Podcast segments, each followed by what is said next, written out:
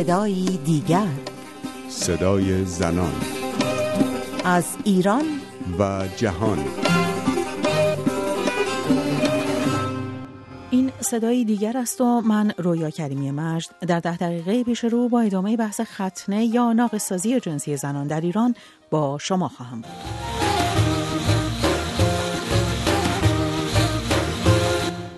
سلام و تشکر از برنامه خوبتون برای زنان.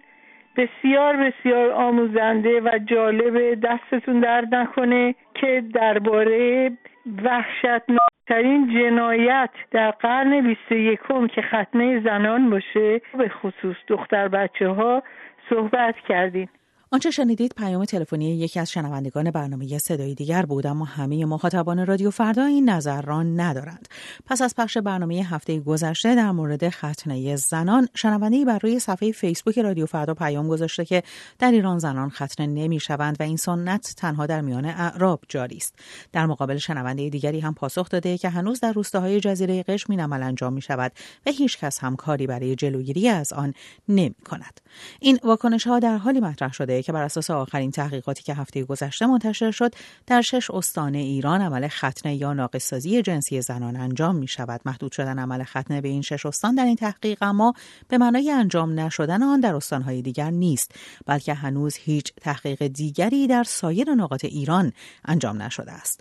رایحه مزفریان کارشناس ارشد جمعیت و توسعه و نویسنده کتاب تیغ و سنت تحقیق در مورد ختنه زنان در ایران مهمان برنامه امروز ماست. این صدایی دیگر است. صدای زنان. خانم مزفریان برخی از مخاطبان رادیو فردا معتقدند که ختنه زنان در ایران صورت نمی‌گیره و تنها برخی از زنان عرب قربانی این عمل هستند. آیا تحقیقات شما در ایران این فرضیه رو تایید می‌کنه؟ ببینید انکار این موضوع خیلی عجیب نیست و اصلا هم غیر عادی نیست که افراد بیان و این موضوع رو منکر بشن. به دلیل اینکه یک بحث شاید کمتر از ده سال هست که به شدت بحثش باز شده در جامعه ایران و داریم به صورت علنی کار می‌کنیم که ختنه زنان در بین زنان ایرانی انجام می‌گیره. اونقدر قدری که هویت ایرانی ما اهمیت داره اصلا مهم نیست که آیا در بین اعراب انجام میشه یا در بین کردها یا در بین بندری های جنوب. مسئله اینجاست که مملکت ما الان درگیر یک موضعی هست به اسم ختنه زنان و باید درمان بشه. اما خانم مظفریان برخی هم معتقدن که عمل ختنه یا ناقصسازی جنسی زنان ریشه در دین اسلام داره. کاملا نظر غلطی هست. نه تنها من به عنوان اینکه کسی که روی موضوع ختنه زنان تحقیق می‌کنم انکار می‌کنم ریشه ختنه زنان رو به اسلام و به اعراب بلکه جامعه جهانی هم پژوهش های خیلی خیلی متعددی انجام داده از نظر اسطوره شناسی و ریشه ختنه رو اصلا به طور کلی در آفریقا می‌دونه. ختنه از آفریقا ریشه گرفته و وارد مذاهب شده. در بیشترین مذهبی که موندگار شده در مذهب اسلامه و به شکل سنتیش مونده. نه اینکه اسلام مهر تأییدی زده باشه بر ختنه زنان.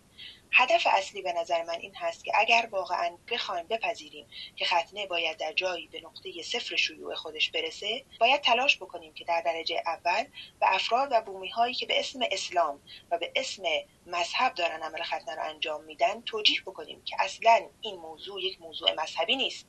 در اون شرایط هست که ما می‌تونیم هدایت بکنیم افراد رو به سمت اینکه دیگه این عمل رو انجام ندن. اما خانم مزفریان از پژوهش هایی که در ایران در مورد ختنه زنان ایرانی صورت گرفته برای ما بگید. پژوهش های خیلی متعددی انجام شده. یه پژوهش رو خانم فاطمه کریمی انجام دادن به اسم تراژدی تن. در کتابشون تقریبا با چهل زن مصاحبه کردن. زنان کرد بودن که منطقه های مختلفی زندگی می‌کردن از جمله پاوه. پژوهش دیگه ای باز انجام گرفته میناب و کنگ هر دو.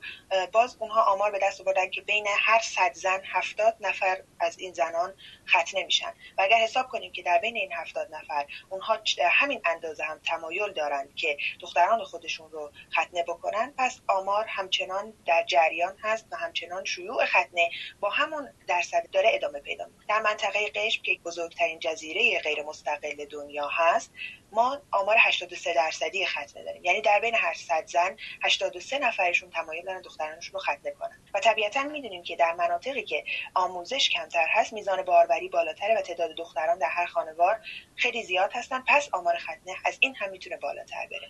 تحقیقی که در سالهای پیش آقای احمدی انجام دادن نشون دادن که تا اونجایی که امروزه مطالعه شده 6 تا استان که بیشتر استانهای کردنشین هستند به اضافه استان هرمزگان درگیر عمل ختنه هستند ولی هنوز نمی‌دونیم که آیا استانهای دیگه هم درگیر هستن یا نه. مثلا در مورد استان خوزستان گهگدار چیزی میشنویم بین اعراب. در مورد استان سیستان و بلوچستان باز هم چیزی میشنویم ولی قطعیتی وجود نداره. حتی من یک بارم شنیدم که در یزد هم انجام می‌گیره. و آیا ختنه زنان تنها به این شش استان محدود شده؟ به دلیل اینکه پژوهشگرای ما حمایت خوبی نمیشن نمی‌تونن به صورت مستقل برن وارد محیط بشن و به صورت میدانی کار بکنن رو موضوع ختنه. اگر امکانش فراهم بود چه بودجه؟ چه از نظر نیرو نیروی فردی می‌تونستن تحقیق بکنن. می‌تونستن به صورت قطع به شما بگم که در کدوم استان ها انجام می‌گیره. این که در شش استانی که نام برده مثل آذربایجان غربی لرستان کردستان کرمانشاه ایلام و هرمزگان. این عمل انجام می‌گیره اون قطعیت داره. خانم مزفریان گفته میشه که ختنه یا ناقصازی جنسی زنان بیشتر در میان سنی مذهبان رواج داره. تا شیعیان آیا در تحقیقات این موضوع هم مورد بررسی قرار گرفته؟ چون افراد در یک منطقه در کنار هم زندگی می‌کنن شیعیان هم تا حدودی درگیر ختنه زنان هستند مثلا نمونه هایش رو من داشتم در قشم وقتی کار می‌کردم فرد شیعه بود. دختر خودش رو ختنه کرد. گفتم که به چه دلیل تو دخترت رو ختنه می‌کنی؟ گفت چون شاید فردا پس فردا یک شوهری بکنه که سنی باشه از الان من ختنش بکنم که برای آیندهش مشکلی ایجاد نشه. این موضوع در کردستان هم صادقه. به دلیل اینکه افراد معلوم نیست که با چه قومیتی دیگه ممکنه ازدواج بکنن. بنابراین از همون کودکی دخترشون رو ضمانت می‌کنن برای اینکه آینده بهتری داشته باشه. بر اساس اسناد سازمان ملل چهار درجه مختلف ختنه زنان وجود داره که از انواع خفیف و سطحی تا عمیق درجه بندی شده. آیا مشخصه که در ایران کدوم درجه از ختنه رواج داره؟ نوع یک در ایران رایج ترین نوع هست. نوع یک میگه هر گونه آسیبی به کلیتوریس یا همون چوچوله زبان عامیانه اگر وارد بشه در category نوع یک قرار می‌گیره. حالا این آسیب می‌تونه از خراش روی کلیتوریس باشه تا بریدن کامل کلیتوریس. نوع دو خیلی کمتر دیده میشه در منطقه میناب هم ما 12 درصد از نوع دو رو ثبت کردیم. ولی در منطقه کردستان هم نوع دو تا حدودی دیده میشه. ولی رایج ترین نوعی که از نوع یک این کار به دلیل کم کردن میل جنسی زن بعد از عمل مقاربت و در حین انجام عمل مقاربت جام می‌گیره. خانم مزفریان در صحبتتون اشاره کردید که زنان ختنه شده در ایران علاقمندن که دخترانشون هم ختنه بشن. در برنامه هفته گذشته هم خانم بیان عزیزی از کردستان عراق به ما گفتن که رابطه مستقیمی میان میزان تحصیلات و آمار ختنه زنان وجود داره. آیا شما هم در تحقیقاتتون در ایران به این موضوع رسیدید؟ رابطه تحصیلات قطعا یه رابطه مستقیمه. یعنی هر چقدر که میزان تحصیلات مادر یا اصلا افراد اون خانواده افزایش پیدا بکنه میزان تمایلشون به ختنه کاهش پیدا می‌کنه. اما باید متوجه متوجه باشید که همیشه تحصیلات مادر نمی‌تونه عامل عدم تحریک پذیری مادر برای بردن دخترش به پیش دایه برای ختنه باشه. تا این مسائل فرهنگی و سنتی در یک خانواده هستن. اینکه جامعه نگاهش به اون دختر در آینده چه خواهد بود برای مادری که حتی تحصیل کردن باشه خیلی بیشتر اهمیت داره. تا نسبت به اینکه آیا دخترش زجری که اون کشیده باید بکشه یا نباید بکشه. چون در همون جامعه کوچکی که زندگی می‌کنه قرار دخترش ازدواج کنه قرار به مکتب بره قرار دست به غذا بزنه قرار قرآن بخونه و وقتی که خطه نشده باشه از همه این اعمال محروم میشه. زمانی که من توی قشم کار می‌کردم از دوستانی که هر دو ختنه نشده بودن از دختران قشمی بودن و از خانواده بسیار فرهنگی بودن و خانواده هم عامل این موضوع بود که این دخترها ختنه نشن چون تحصیلات داشتن فرهنگ داشتن. وقتی که دخترها رو می‌خواستن ببرن مکتب خانومی که توی مکتب درس می‌داد به بچه ها دو تا دختر رو دو تا خواهر رو محروم کرده بود از اینکه بیان مکتب دیگه درس بخونن. و به دقیقا بهشون گفته بود جلوی بچه ها چون شما ختنه نشدید حق ندارید بیاد مکتب.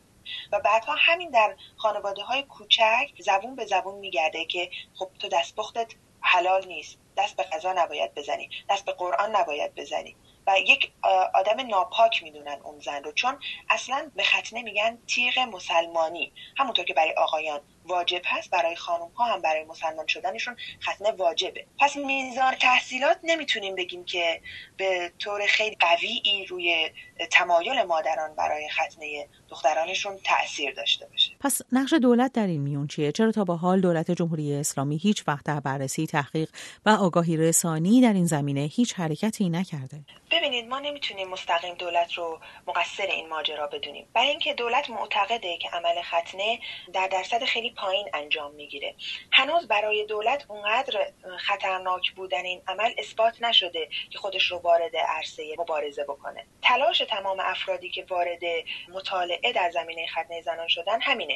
کاری که وادی هم در چندین سال پیش در عراق انجام داد. دولت عراق هم به این سادگی ها زیر بار نمی‌رفت که بپذیر ختنه زنان شیوع بسیار بسیار بالایی در میان زنان کرد داره. ولی چهار سال و زمان بسیار زیاد و انرژی و هزینه خیلی زیادی صرف کرد تا دولت رو قانع کرد که در مورد ختنه زنان در پارلمان و بعدا رئیس جمهور پشت تریبون در موردش صحبت بکنه. موضوع در مورد ایران هم کاملا مشابهه. ایران درگیری های خیلی خیلی زیادی داره. میشه درگیری ختنه رو هم در کنار درگیری های بهداشتی دیگری جای داد. هنوز جامعه جهانی نپذیرفته که در ایران ختنه زنان شایع هست. پس درخواستی از دولت نداره که دولت رو تحت فشار بذاره. دولت هم مستقلا هیچ احساس مسئولیتی نسبت به این موضوع نمی‌کنه. احساس خطری هم نمی‌کنه. چون این موضوع یک موضوع کاملا سنتی و بدتر از اون یک موضوع وابسته به مذهب سنی می‌دونه. پس دخالت نمی‌کنه چون نگران اختلاف بین شیعه و سنیه. اگر جامعه جهانی در درجه اول بپذیره مثل همون کاری که امسال وادی انجام داده و ایران رو در میان کشورهای در خطر ختنه قرار داده. جامعه جهانی هم ایران رو میپذیرفت به عنوان یک کشوری که ختنه درش رواج داره. بعد از دولت می‌خواست و دولت ماماها رو در مورد ختنه محدود می‌کرد. شما هم می‌تونید نظراتتون رو با ما در میون بگذارید. 0042 02 21 12 21 12 همینطور می‌تونید برای ما ایمیل بفرستید زن at رادیوفردا.com صفحه فیسبوک صدای دیگر هم در دسترس شماست. تا هفته دیگر و صدای دیگر پاینده باشید و شادم